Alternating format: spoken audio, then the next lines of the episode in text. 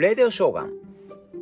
1月9日ならは晴れ、あなたの地域はどうでしょうか？穏やかな3連休ですね。本当に天気が、えー、まあ、正月自体が、えー、あまり荒れなかったんですけど、こっちの関西の方はね、まあ、北日本の方とか日本海側大変ですけどですね、えー、おかげさまでこの辺は、え穏やかな天気です。えそして、え昨日は、え成人式かな？されてたところも多いと思います。えー、ご成人された方、皆さんおめでとうございます。えー、18, 18歳からやもんね。えまあ、地域によって成人式は20歳とかあんのかな？まだ統一されてないような感じですけどもですね。うん。もう18歳からもういろいろカード作作れたりいろいろできるんでしょ？注意してくださいね。もう騙されやんようにね。えー、本当にね、もうややこしい詐欺とかもあるからね、本当に気をつけてほしいなと思います。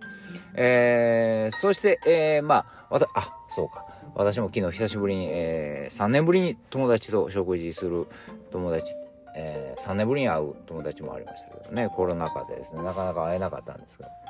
いいですね、やっぱり。ありがたい。もう、久々に会っても一瞬で戻れますもんね。えー、3年経ったらどう変わってる、どう、どない変わってるかな、みたいな。えー、本当にね、元気そうで安心しました。ありがたいなと思います。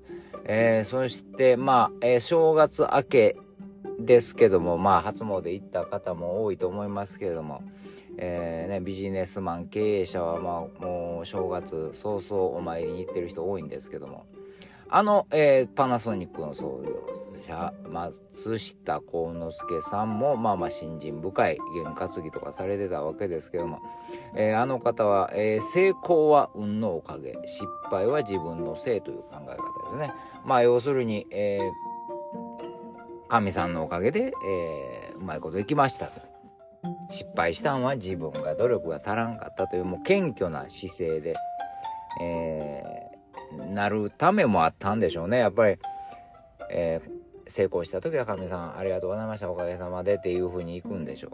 普通の人は、普通の人私も含めて普通になるとですね、成功した時よっしゃ俺さすがとか思ってしまう。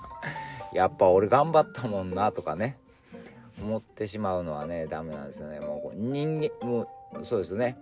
えー、運気が、運気っていうかやっぱあるでしょう波が。人生波がね。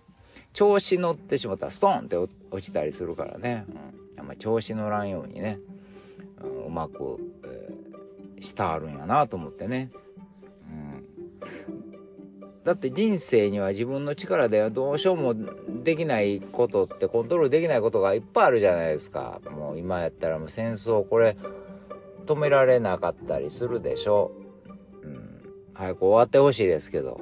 あとはこう天災震災ね。もうこう俺ちょっと今度の地震止めたるわとかで止められないもんね。絶対無理やもんね。